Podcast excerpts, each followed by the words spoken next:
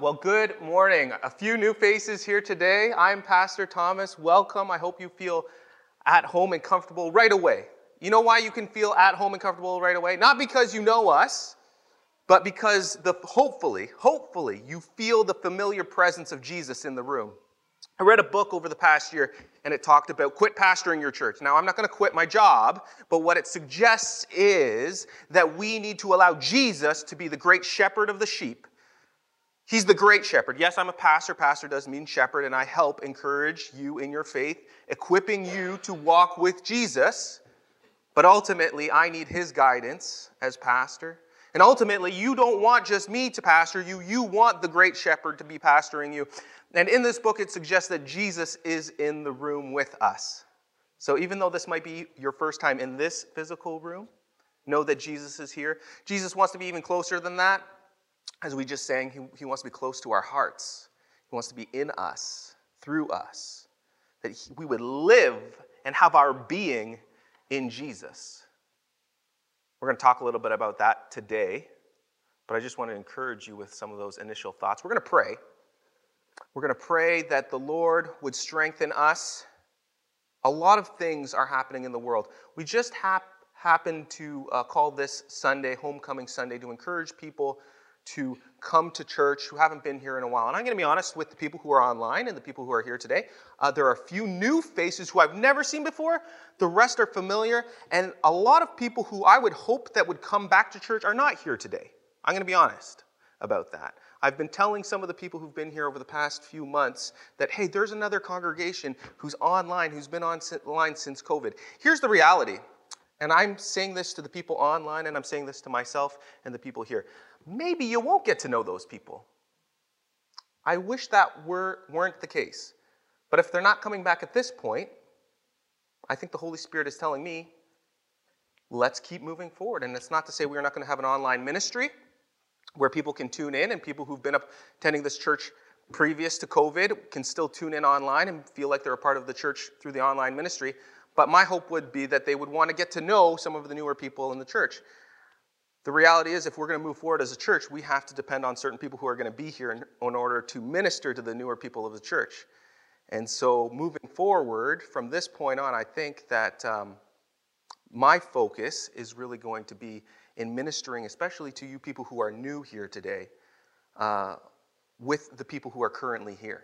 And we're a small church, and it takes a lot of effort to minister to our community. One thing that um, we've done here in the past is we've done a thing called Fill-A-Bag. If you've been a part of North Grenville community uh, in the past 10 years or so, you would have been familiar with the Fill-A-Bag program where our church was a big part of this. We'd organize delivering bags to our community, and those bags would get filled, and those bags would get dropped off at the Salvation Army Food Bank.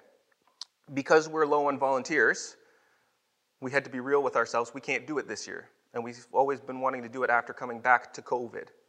That's not to say it's not going to happen. The Salvation Army Food bag wants a Fill-A-Bag to happen, so we are going to partner with them and Susie and I are handing over all of the leadership material that we've compiled over the past 12 years to say, here it is, here's our leadership material. This Fill-A-Bag program needs to happen moving forward, and we're going to trust that um, they're going to do a good job running the program when we've run it in the past. And to be honest with you, Susie and I, uh, and the leadership here are a little bit grieved over the fact that our volunteer numbers are down and we can't run it ourselves. But the, we also have to be real with who we have and how, how much time and energy we have. But we will assist as the Salvation Army to be able to run this Fill-A-Bag program. So if you are interested in being of assistance to that, please talk to myself, please talk to Susie.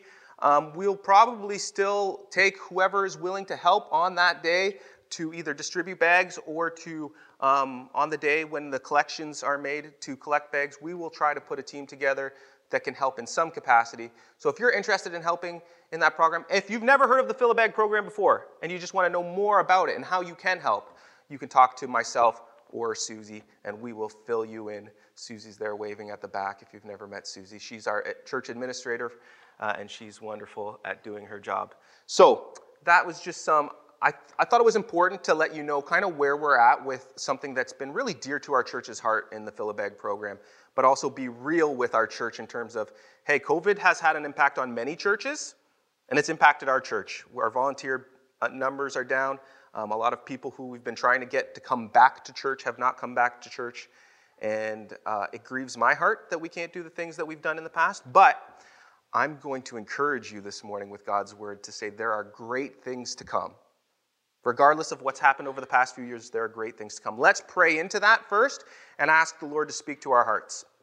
Father in heaven, I pray first and foremost for this Fill-A-Bag program, Lord, as your will is that the hungry are fed. Your will is that the naked are clothed and those who are homeless have shelter. Your will is that your church is mobilized to meet the needs of our community. Because you're a good, loving, caring God, and we love you and we believe that these things are possible. And Lord, you know the heart of our church, of our volunteers, of our leaders.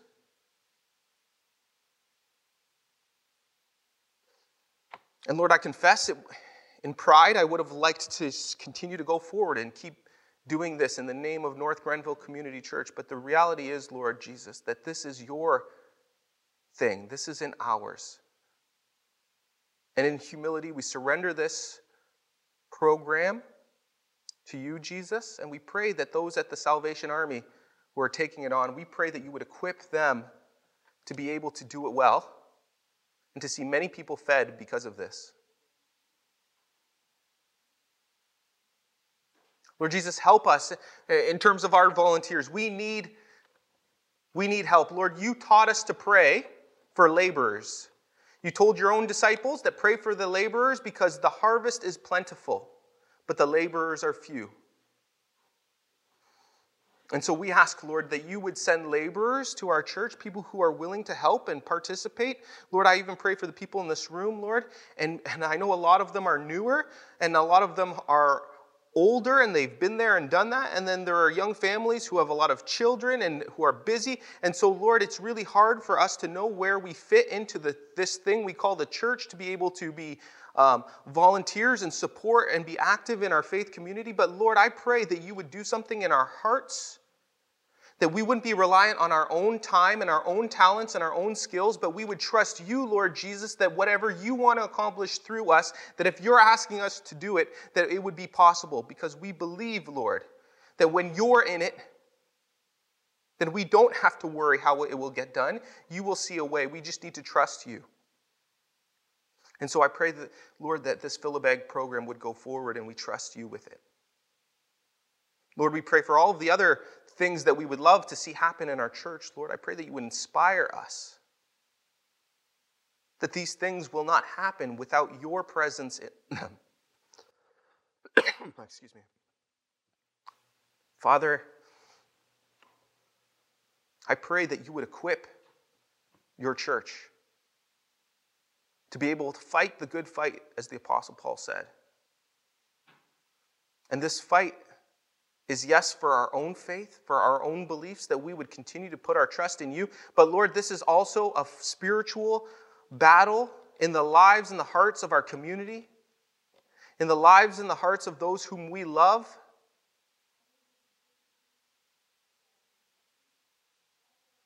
Lord, we pray for those who I know many people have invited people to come here for this gathering, this homecoming Sunday, Lord, and yet they're not here. Lord, we pray for all of those who re- we're reaching out to, we're praying for, we're hoping, Lord, that you would just touch their lives. Lord, I pray that you would comfort them. I pray that you would bless them. I pray that you would enable them to do the things they want to do because many people would like to be out of their homes and in a faith community. And uh, Lord, yet there are still certain things holding them back. Lord, I pray that you would give them the boldness to step forward in their faith to do the things that you would have called them to do. And it's not just attending church and being a part of a Sunday morning worship service, Lord. It's about being a part of your kingdom and allowing you to move through us to see your will be done in our community, in North Grenville community, in our surrounding areas, Lord, and in our families' lives. In our neighbors' lives and even in our enemies' lives, Lord, we pray, Lord, that your will would be done, that you would have your way in us, Lord Jesus. Lord, we do pray for those who are really struggling, Lord. Whether it be those who have been affected by the tropical storms on the East Coast, or whether, Lord, the toll of mental health has caused people to be shut in and not get out of their own homes. Lord, we pray for these people who are suffering. We pray for those who are suffering with cancer. I think of Christine Johnson. I think of Amy Beth's uncle Kelly Nellis. My cousin Timeka in Holland. Lord, we want to continue to lift up all those who we know who are suffering from this terrible disease. And we pray for also those who are just sick their health is compromised, Lord.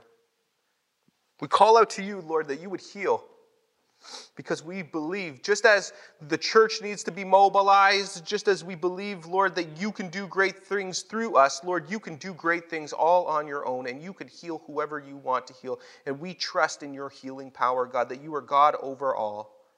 We pray this in Jesus' name. Amen. Amen. So, I'm going to give just a quick recap of where we are in the scriptures this morning. About a year ago, I was preaching a sermon series uh, on the teachings and commands of Christ. And we did that almost for an entire year. And then Christmas came along, and we decided to uh, take a break. We always take a break around Christmas. And then in the new year, I finished that sermon series, and I thought, what's better to preach on? And we felt the Holy Spirit and, and the Lord telling us, okay, we're going to go from preaching on the teaching and commands of Christ to now uh, preaching on the, who the Holy Spirit is. So from Christ and his teachings to who the Holy Spirit is. And then we transitioned into the book of Acts because we really see the Holy Spirit moving when we read the book of Acts. And so we've been moving through the book of Acts, and we're in Acts chapter 9. We're in Acts chapter 9, and we're about to finish chapter 9 today. We were at, in chapter 9 the past two weeks. The first week, we saw how um, Saul was breathing murderous threats against the church and how God knocked him to the ground, blinded his eyes, brought him to a man named Ananias, and took the scales off his eyes so that he can see again, and turned Saul to himself, changed his life completely. Complete changed. And in that sermon, two weeks ago, preached about how God can change anyone. And then last week, we saw how uh, Saul's change was continuing. And it was continuing within the faith community, which was kind of crazy because these were the people who were going to kill him. They, he, I, I, mean, he wanted to kill, sorry, or he was approving of their death when it comes to Stephen. He was going to imprison some of them. His, he was on his way to take them, put them in prison. And then when this change happened, now he wants to be a part of who they are. You can imagine how confusing that would be for the faith community, but they embraced him. A man named Barnabas, which means son of encouragement, comes alongside of him and says, No, no, no. God has gotten a hold of this man named Saul. He's different. And within that faith community, Saul's change continues to happen to the point where he's preaching the gospel, leading people to Jesus, and he has to now be on the run because other people are trying to kill him. So that was last week. And what I see as this continual theme through Saul's story, or even previous, is this message of hope that God can do whatever he wants. God can do whatever he wants. And I think often, uh, as I was kind of giving you the state of our current situation church, this is homecoming Sunday, this is who we are, and sometimes we want God to do things that we want him to do. We want to twist God's arm. We want to ask Him to do, make our church, make our lives, make our family look the way we want them to look. But the reality is, God has greater things in mind, better than what you thought they could be. In the, in the book of the Psalms and the Proverbs, we see where there is a scripture and it talks about how man plans his plan, his, he plots his plans, but God scoffs. He laughs at those plans. God looks at our plans and he laughs at them. He thinks they're a bit of a joke sometimes because he has greater things in mind. This should encourage you. Uh, Pastor Liz mentioned that I'm studying my master's. I've mentioned this to you in the past few weeks. And I'll be honest with you, when I graduated from Bible college, I thought I was done with school. I was like, done, finished. And an old farmer came up to me and says, now you can start learning. You know, here I'd been in school for, you know, since I was a kid, really, because I went from high school to college and, you know, finally done school. And I was like, phew, it's done. I was 21 years old. And he says, now you can start learning. And there was some truth to that. And I thought, oh, I'm done with that. I'm never going back to college, university. And here I am. Would have never have planned this. And I believe it's because the Lord's leading me in this direction. I can tell you the sequence of events over the past few years that have led me to think I need to go and get better help when it comes to being a pastor and counseling. And so I'm studying my master's in counseling. Would have never have thought to do that. There are many things in your life, I'm sure, that you've done that you never thought you would do. Surprises come along. You say, Pastor, you got a big family. Guess what? Amy Beth wanted four. I wanted five. She actually won the argument. We were done at four, but we have five. Plans change, things change. God has His way. I was taking care of Anna Claire yesterday. Joel was on the, on the ice, and my youngest, the one we didn't plan for, was spending the day with me as Joel was skating. We went outside and we were just hanging out. It was a beautiful sunny day, and I thought, to myself, I can't believe we weren't planning on five because that would mean she wouldn't be with me right now. And she's so precious. And I love her so much. And I just texted my wife in that moment I love her so much. She's so precious. So, and I thank you for putting up with her noise when she's screaming in the middle of the service. Appreciate that very much. My, I was walking the other day, uh, just going for, you know, when I'm, when I'm taking my kids to hockey and I'm studying for my master's and prepping my sermon and trying to minister in the community, meeting with people in the church and stuff like that. Uh, I, the past few weeks, I haven't had too much of a break, so I decided I'm going to have a break. I'm going to go for a walk. And when I walk, I like to walk my own community to see what's happening. And so I went down to the Riverside Park and I came up and I stopped uh, in the park and I looked and I could see, I wasn't going to go any further because I could see the kids were doing the Terry Fox run, right? They were running around doing laps of the yard. And I remember I was a kid, we would do that too. And, and, and we were taught about Terry Fox. Terry Fox, this man who is a bit of an athlete, who has this devastating news that he's got cancer that is going through his entire body. And as an athlete, he's told his leg needs to be amputated. Now, for most of humanity, when you get news like that, it puts you in the dumps it tells you that you're done, you're finished, you can't do the things you want to do. But to this man, some who might say was crazy, he says, I'm going to fight this thing by running across the country. Now, when he set out to do that, he didn't plan on getting the national television to see what he was doing. Actually, if you study the history, they didn't pick it up until the very end of his journey when he couldn't make it across the country and he was about to die. He didn't plan that some 20, 30, 40 years later, I forget when it was, to be honest with you, that there would be kids running around the yard raising money for cancer. That was not his plans. He just thought, this is what I need to do in this moment. See, God has greater things. Now, I, I don't know Terry Fox's faith. I don't know how it lines up in terms of belief in Jesus, but I do know this that God sees all, believer and unbeliever, and He has a plan for everyone, and He will use whatever He needs to to accomplish His will. But what I know is I'd rather get in line with His will so that I can acknowledge these greater things that God has he could use me. Now, now for some of us who grew up in, in, a, in, a, in a church, in a faith system, we were taught to pray the Our Father. And sometimes those prayers become systematic, they become ritual, and we don't think about them. But I really want you to think about how Jesus taught us to pray, Your will be done on earth as it is in heaven. And if it's God's will, how much greater would it be to, for God to have His will than me to have my own? We all get frustrated from time. I want it my way. Frank Sinatra, right? I want it my way. No, no, no. I don't want it my way. I want it His way. Because His ways are greater than my ways. So let's read why I'm going to be saying this, because I believe in the book of Acts we can see this developing in, our, in front of our eyes. Acts chapter 9, verse 32 says this As Peter traveled about the country, he went to visit the Lord's people who lived in Lydda. There he found a name named Aeneas, who was paralyzed and had been bedridden for eight years, eight years in a bed. I'll tell you, I was in a hospital once for a week because of Lyme's disease. And some of you know that story, and I'll tell you, I'm not going to tell the whole story today, but I could tell you on a different time. One week in a hospital was bad enough, let alone eight years. You think if there was ever going to be someone who runs out of hope, you're like, Pastor, and I've heard some of your complaints at times. Pastor, I'm really struggling. I don't know how I'm going to get through this. And I understand, I'm listening, and I, I've been there too, where you don't know how you're going to get through a certain situation. Eight years, though.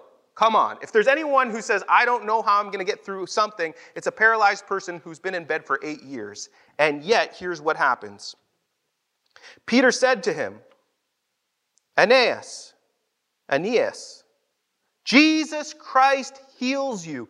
Get up, roll up your mat. Immediately, Aeneas got up, and all those who lived in Lydda and Sharon saw him and turned to the Lord. Now, here's my thinking is that when Peter sees this man, remember, Peter's a plain, simple, fisherman until he meets Jesus, and Jesus shows him some greater things. And remember, when Jesus died and rose from the dead, Peter had not yet seen Jesus. What does he go back and do? He goes back and becomes a fisherman. And he's fishing in the boat when Jesus says, Peter, come, and I will show you how to become fishers of men. He'd already spent three years with Jesus. Jesus rose from the dead, and then Jesus has to remind him, I've got something greater for you. So now, now he's trying to live that out, right? He's heard the, the, the, Great Commission. He's told to go out and make disciples of all nations, teaching them and baptizing them in the name of the Father, Son, and Holy Spirit. And so Peter's walking from town to town trying to do this mission. And he shows up and he sees a paralyzed person. And I wonder if when the book of Acts is happening, as these events are happening, are these disciples reminded of their times with Jesus? And I would say, how could they not? They saw Jesus tell someone to get up off their mat and walk. They saw Jesus do that. And so Peter's not doing this because he thinks he's got the power. He saw the power that came through Jesus, and he knows Jesus told him he would never leave him nor forsake him. And he knows Jesus, just like I told all of you that Jesus is in the room, he knows Jesus is by his side. And so when he says, Get up on, off your mat, he believes the greater things can happen because Jesus said so. And so here, the simple far, far, fisherman, I almost said farmer, but there've been farmers been on my mind this week with the whole plowing match thing, and, and fishermen and farmers have a lot of things in common. They're very simple, you know, hardworking people, you know, blue collar, as they might say. You can imagine being one of these people feeling like you're inadequate. How am I supposed to get through this? How am I supposed to help this person? Is it even possible to see this situation change? I'm not just talking about this paralyzed person right now, I'm talking about your own life situations here. And Peter, reminded of the power of Jesus, reminded that Jesus said, Get up and roll up your mat and walk. Peter says those words himself, and he sees it happen. And the village of Lydda is changed. And Sharon. It's funny because he shows up in one village, and two villages are changed. Isn't that amazing? Greater things, right? We would hope that our own community would get changed. God's greater vision is that the communities surrounding our community would get changed. Not just North Grenville or Kemptville, but Merrickville, Winchester, Spencerville, all the way up to Barrhaven and Stittsville. Right. We believe that God can change the communities, not just where we live, but the communities around us because He's got greater things in mind. Verse 36 In Joppa, there was a man, uh, there was a disciple named Tabitha. In Greek, her name is Dorcas. She was always doing good and helping the poor. About that time, she became sick and died, and her body was washed and placed in the upstairs room. Lydda was near Joppa. So when the disciples heard that Peter had come to Lydda, they sent two men to him and urged him, Please come at once. Peter went to him, and when he arrived, he was taken upstairs to the room. All of the widows stood, around, crying and showing him the robes and others' clothings that Dorcas had made while she was still with them. Peter sent them out of the room. Doesn't this story sound familiar to the gospel stories? I hope you guys read your gospels because this sounds very familiar to the gospel stories. Peter sends them out of the room and he got down on one knee and prayed. Turning toward the dead woman, he said, Tabitha, get up. Hold on, I want to stop for a second. I think it's so important to read verse 40 one more time. Peter sent them out of the room. Then he got down on his knees and prayed. Listen, church, how often do we whine and complain and, and, and suffer in our current situation, and yet we're not willing to literally, I'm not joking, literally get down on our knees and pray. I, I'm sometimes convicted that I don't get down on my knees enough. Because when I hear about old grannies who changed their families' lives, the grandchildren said, Oh, yeah, I remember grandma on her knees, literally on her knees. Now, I don't know what that signifies, but an attitude of surrender. I talked last week about lifting our hands up in surrender. Sometimes we got to get down in order to surrender. You think if the queen were here, you know, there people bow before the queen. Well, this is the King of Kings and the Lord of Lords, and we're going to request, Peter's going to request, make a request of God, and he prays and he gets down on his knees.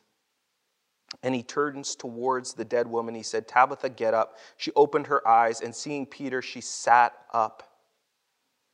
He took her by the hand and helped her to her feet. Then he called for the believers, especially the widows, and presented her to them alive. This became known all over Joppa, and many people believed in the Lord. Peter stayed in Joppa for some time with a tanner named Simon.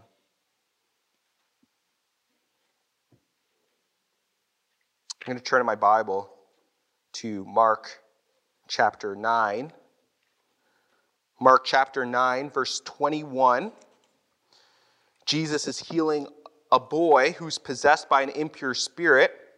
And Jesus asks the boy in verse 21 of chapter 9, How long has he been like this? And the answer that the father gives is from childhood, he answered. Verse 22 it has, he, it has often thrown him into the fire or water to kill him. But if you can do anything, take pity on us and help us.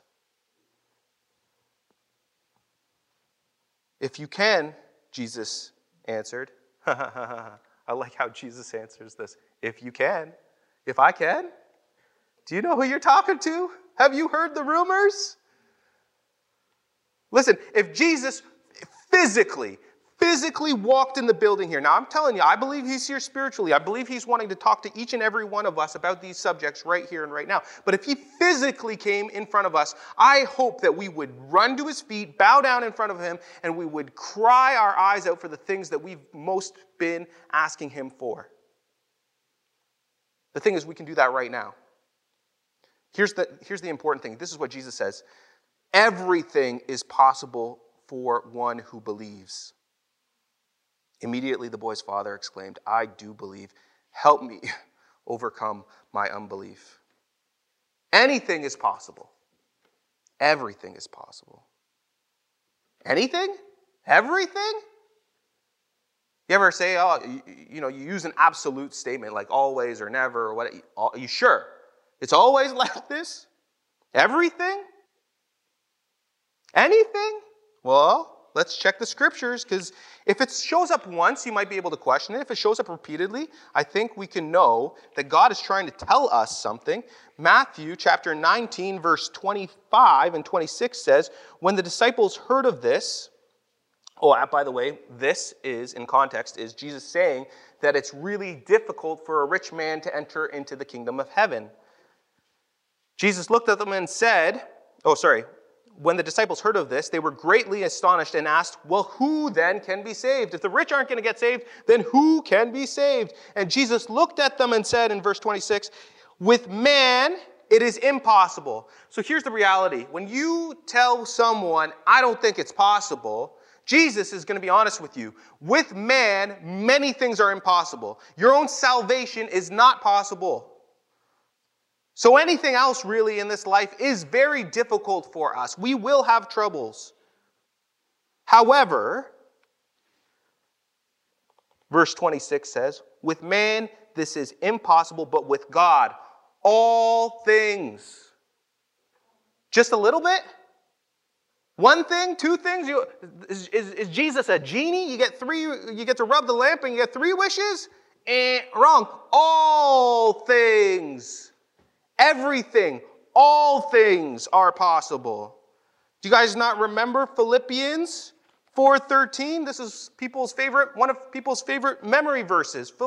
Philippians 4, verse 13 it says, I can do all this, or some translations say all things through Christ who gives me strength. The interesting part of the context of that verse, and the verse previous, it tells us that I have learned, oh, I know what it is to be in need. I know what it is to have plenty. I have learned the secret of being content in every situation, whether I am fed or hungry, whether living in plenty or in want. I can do all things through him who gives me strength. So the context of that verse is having a lot or having nothing at all. See, we think that if, if we get everything, if God's going to do all things, if great things are going to come our way, that it's going to look this pretty perfect way. And we're all going to have these pretty perfect lives. And what the writer of Philippians is saying, no, actually, you're going to take on more. See, what I've realized this is the more I grow in Christ, the more I am able to take care of myself and my family and my own spiritual life, the more God puts on my plate of other people who He surrounds me with who have problems. And if you're some of those people who've come to me with your problems, don't feel bad about it. I, it's actually my pleasure. I am blessed so I can be a blessing. And I'm thankful that I get to help you in your time of need. But this is my hope and my goal is that you would see the greater things that God wants to do in you, that when you get off of your struggles and on your own feet, that God would surround you with so much blessing that you would not have this life that looks like, oh, I've just asked God for everything that I've ever wanted, and all these wonderful blessings have just come my way. That's not how the Christian life works. What happens is you do get on your own two feet spiritually and mature in Christian maturity, and God surrounds you with other problems and you can take on more, but you're not just living a self centered life where it's only your problems all the time. It's you start to take care of other people's problems. For anybody who's a parent, you understand that with your children. But it's not just a principle that is applied within your own family, this is the family of God. And one reason why we don't see the church growing, I'll be honest, is because we've been told that we need to live a very consumeristic, material life, which is very self serving and all about us. And what the Lord wants to do is greater things than just take care of yourself. He has much more planned for us as a church. He's got so much more planned for me and my family. He's got so much more planned for you and your family and your kids and their kids and their kids. He's got great and wonderful things. The Bible tells us He's got more than you could ever ask for or imagine. And yet we are so limited in our own in our own struggles and our own beliefs that when we're struggling, you know what the devil says? It says, "Ha ha, you deserve that." And you need to tell the devil to go take a walk and get away from you, that He doesn't belong in your heart and in your mind, that you are a child of the Most High God and you are a king and you are a priest in His kingdom and He has great and mighty things for you to accomplish, but you'll never accomplish those things if you believe the lies of the enemy. And I, am sorry, but I, you might have heard me say these things before, but the reality is that we, if we continue to live the way the devil wants us to live, we'll never see the things that God has planned for us. And so we need to reject the lies of the enemies. And there are many lies. You're not good enough. You, these things aren't possible. But Jesus is telling us, the scripture is telling us, not just anything, all things, even greater things than you could even ask or imagine. John chapter 14, verse 12. John chapter 14, verse 12. Very, very truly, very truly, I tell you, whoever believes in me will do the works I have been doing. Believe this, church. Believe this. He's talking to his disciples. He's talking to you and I, his followers. He's saying that you will do works that he has been doing. And do even greater things. You can do all things, you can do anything, but even more than all things or anything, I, when I hear all things or anything, you know what that limits me to? My own human mind. When I hear greater things, then I'm, what I, what starts, what I start to think about is, wow, I just got to surrender my life completely to God because He's got things that I can't even think of. So I w- shouldn't even try to dream of the things that God has for me because they're so much greater than I could even think of. And I've been in prayer meetings, church, where we pray one thing and then we say, oh, but. Don't say, ah, but. Oh Lord, would you heal them? Ah, but if you don't, Lord. No, let's let's eliminate that from our vocabulary of prayer. Let's actually believe the scripture that we will even see greater things. I want to finish this verse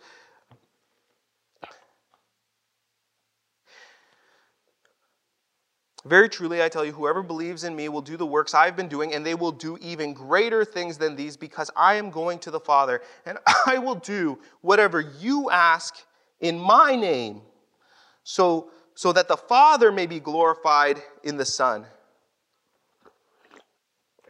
You may ask me for anything in my name, and I will do it. Sometimes we think, oh, this is the best outcome of this situation, so I'm going to start praying to God for what I believe is the best outcome. And even in some of my friends, my family, my churches, situations, when people come to me with their troubles, I, I start thinking, I need to stop praying what I think is best. I need to start praying God's best. Whatever you think is better about the situation, God. Whatever you want to do with this situation, God.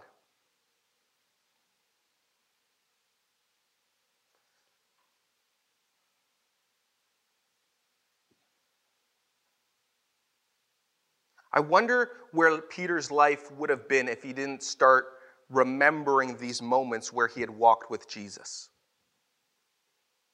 See, one of our struggles is that when we walk through life, we weren't physically walking with Jesus when he told someone to get up off their mat and start to walk, the paralytic person, right?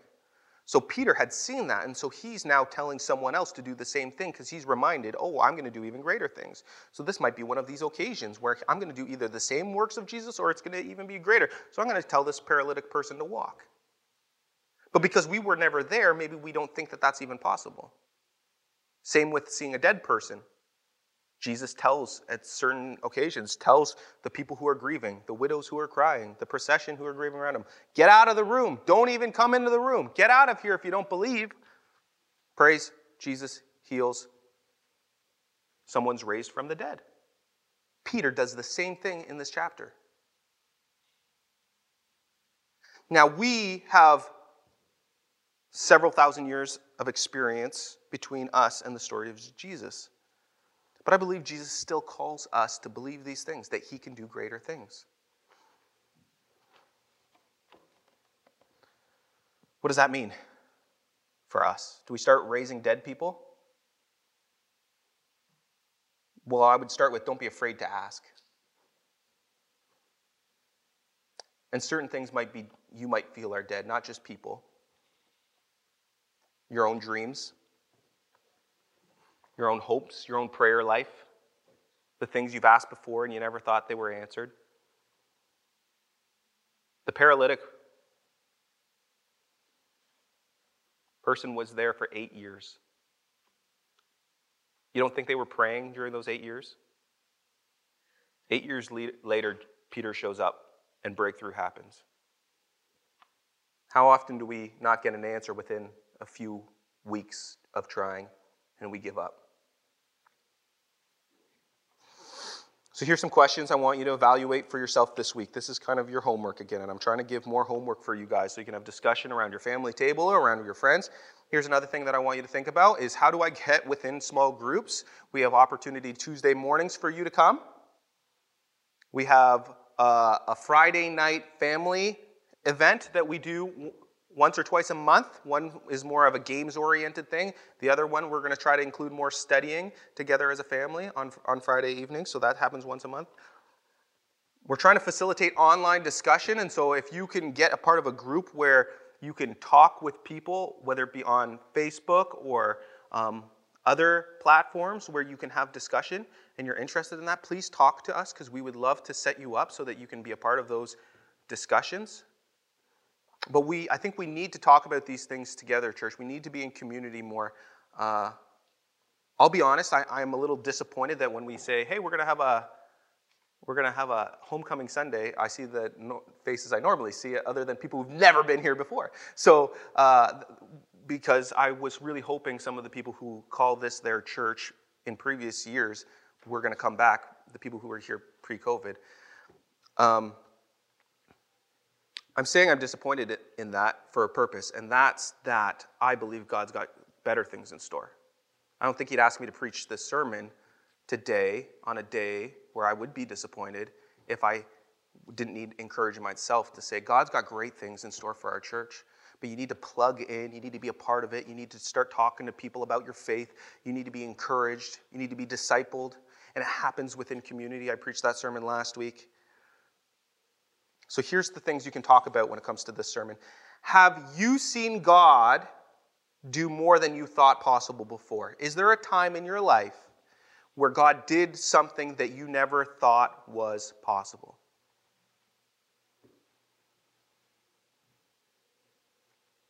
Could be anything. I'll give a quick illustration of my own life. I got five kids. There was a point in my life we thought we'd have none. We had to go to fertility cl- clinic and visit fertility doctors after two years of trying. So, you, if any of you have ever been there, if you know people who've been there, those are scary times. Eventually, your mind starts to say, it's not possible after two years of trying to have a baby. I think it's funny now with five kids. And I think you all laugh at me to think that I was scared at that time. But it was real in that moment. It was, it was terrifying to think I would never be a dad. And I remember journaling to the Lord, and the Lord said, You will be a father. And I was like, okay, I got to trust Jesus, even though I don't feel it. It's like the father who's told by Jesus, oh, all things are possible for those who believe. And he says, help me in my unbelief. In that moment, I, that was my prayer. Lord, I believe you're saying this to me, but help me in my unbelief, because I don't know if I really believe the words you're saying. But you might have situations like that, and I want you to talk to your family. Remind yourselves of the great things God has already done. Sometimes we have a hard time seeing what God's going to do in the future because we forget what He's done in the past. There was a time where the Israelites had to put up marker stones of the journey they made through the wilderness. Why? It was to remind them of where they've been and how God had delivered them from Egypt. Next question Are there things that you have kept back from God because you didn't think He would answer? You're like, that's too big. But be honest with each other. I, I really think it's important that we discuss these things to say, oh, well, like, like I gave you an illustration already today. I said to myself, I'll never go back to school. Look what's happening, right? Like you might have already promised yourself, I'll never do this or never do that, and God's got other plans. And I think it's important that we talk about those things that we never thought possible, but God's got different plans. And then, what are you willing to ask God for that you thought was impossible? There's areas in your life you might think you need breakthrough. I got, a, got to talk to my mom this week. My mom um, went to go visit her mother in Holland, so she got in a plane and flew over to Holland. I think she went yesterday, and she arrived. And before she left, she wanted to talk, so we talked on the phone, and she said, I started asking God for breakthrough. And I said, God, I need breakthrough in this area, in this area. And she's like, and I started seeing it. And it, something clicked as I was thinking about my sermon on Sunday as well. It's like, how often do we just not ask God for breakthrough? we'll ask something. We'll ask, like, God, help, or God, do a little bit of this or a little bit of that. But are we specific enough to say, God, I want to see something bigger done? I want to see a complete change. I want to see a breakthrough where we're not the same anymore, where it's different. Not just a little bit of help, but a complete breakthrough. So, are you willing to ask God for what you thought was impossible? And what, what, is, what are those things? And then I encourage you, as you talk about those questions, um, Shane, do you mind going down and getting the kids to come up? Because we're going to have communion, communion together. As you, as you ask these questions, I encourage you to pray together. I'm going to use a cliche. Maybe you've heard it before, maybe you haven't heard it at all, but a family who prays together stays together. Find someone and pray with them. Start asking for the big things. Start asking God for your big dreams and believe that these things are possible.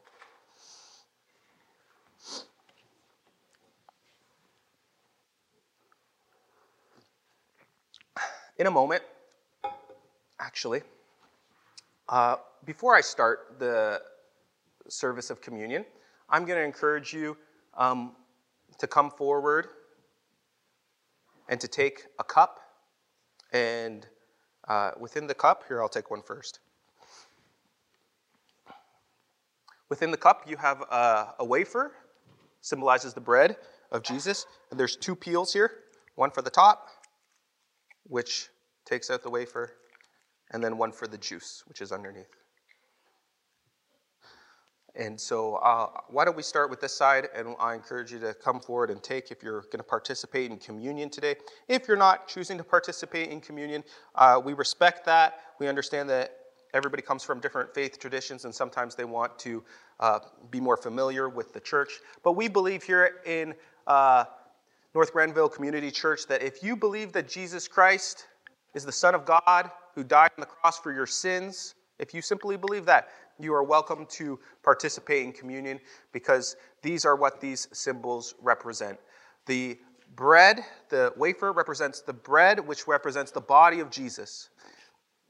And the juice, yeah, this side can come forward now as well and grab your communion cup.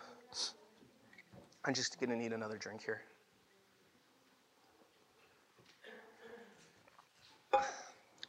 Uh, you can open up the packages, but don't take them. We'll, we'll take them together in community.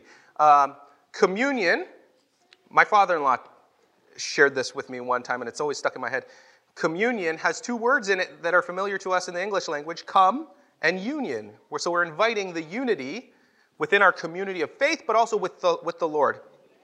And so we're going to take communion together to invite that union with the Lord and together.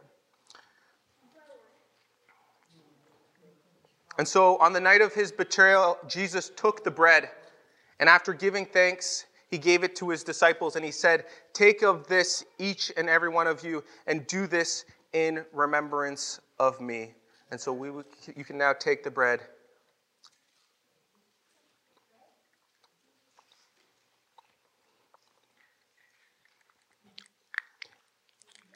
In the same way,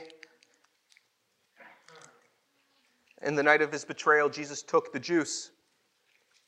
And after he had given thanks, he gave it to his disciples and he said, This is my blood, which was poured out and shed for you for the forgiveness of your sins. And so, not only do I encourage you to take this juice and do it in remembrance of Jesus, but I, as you do it, um, f- feed upon it with thanksgiving in your hearts that Jesus has forgiven you for your sins. And if there's anything that you need to confess before Him, Confess it before him and do it with a pure heart. Take of the juice and do this in remembrance of him.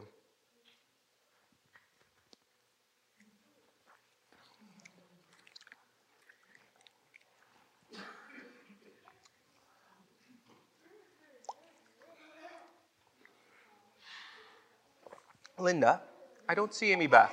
Could you grab Amy Beth for me and tell her we're going to sing? We're going to sing another song, but before we sing our closing song, I would love to pray for you. So let's pray together.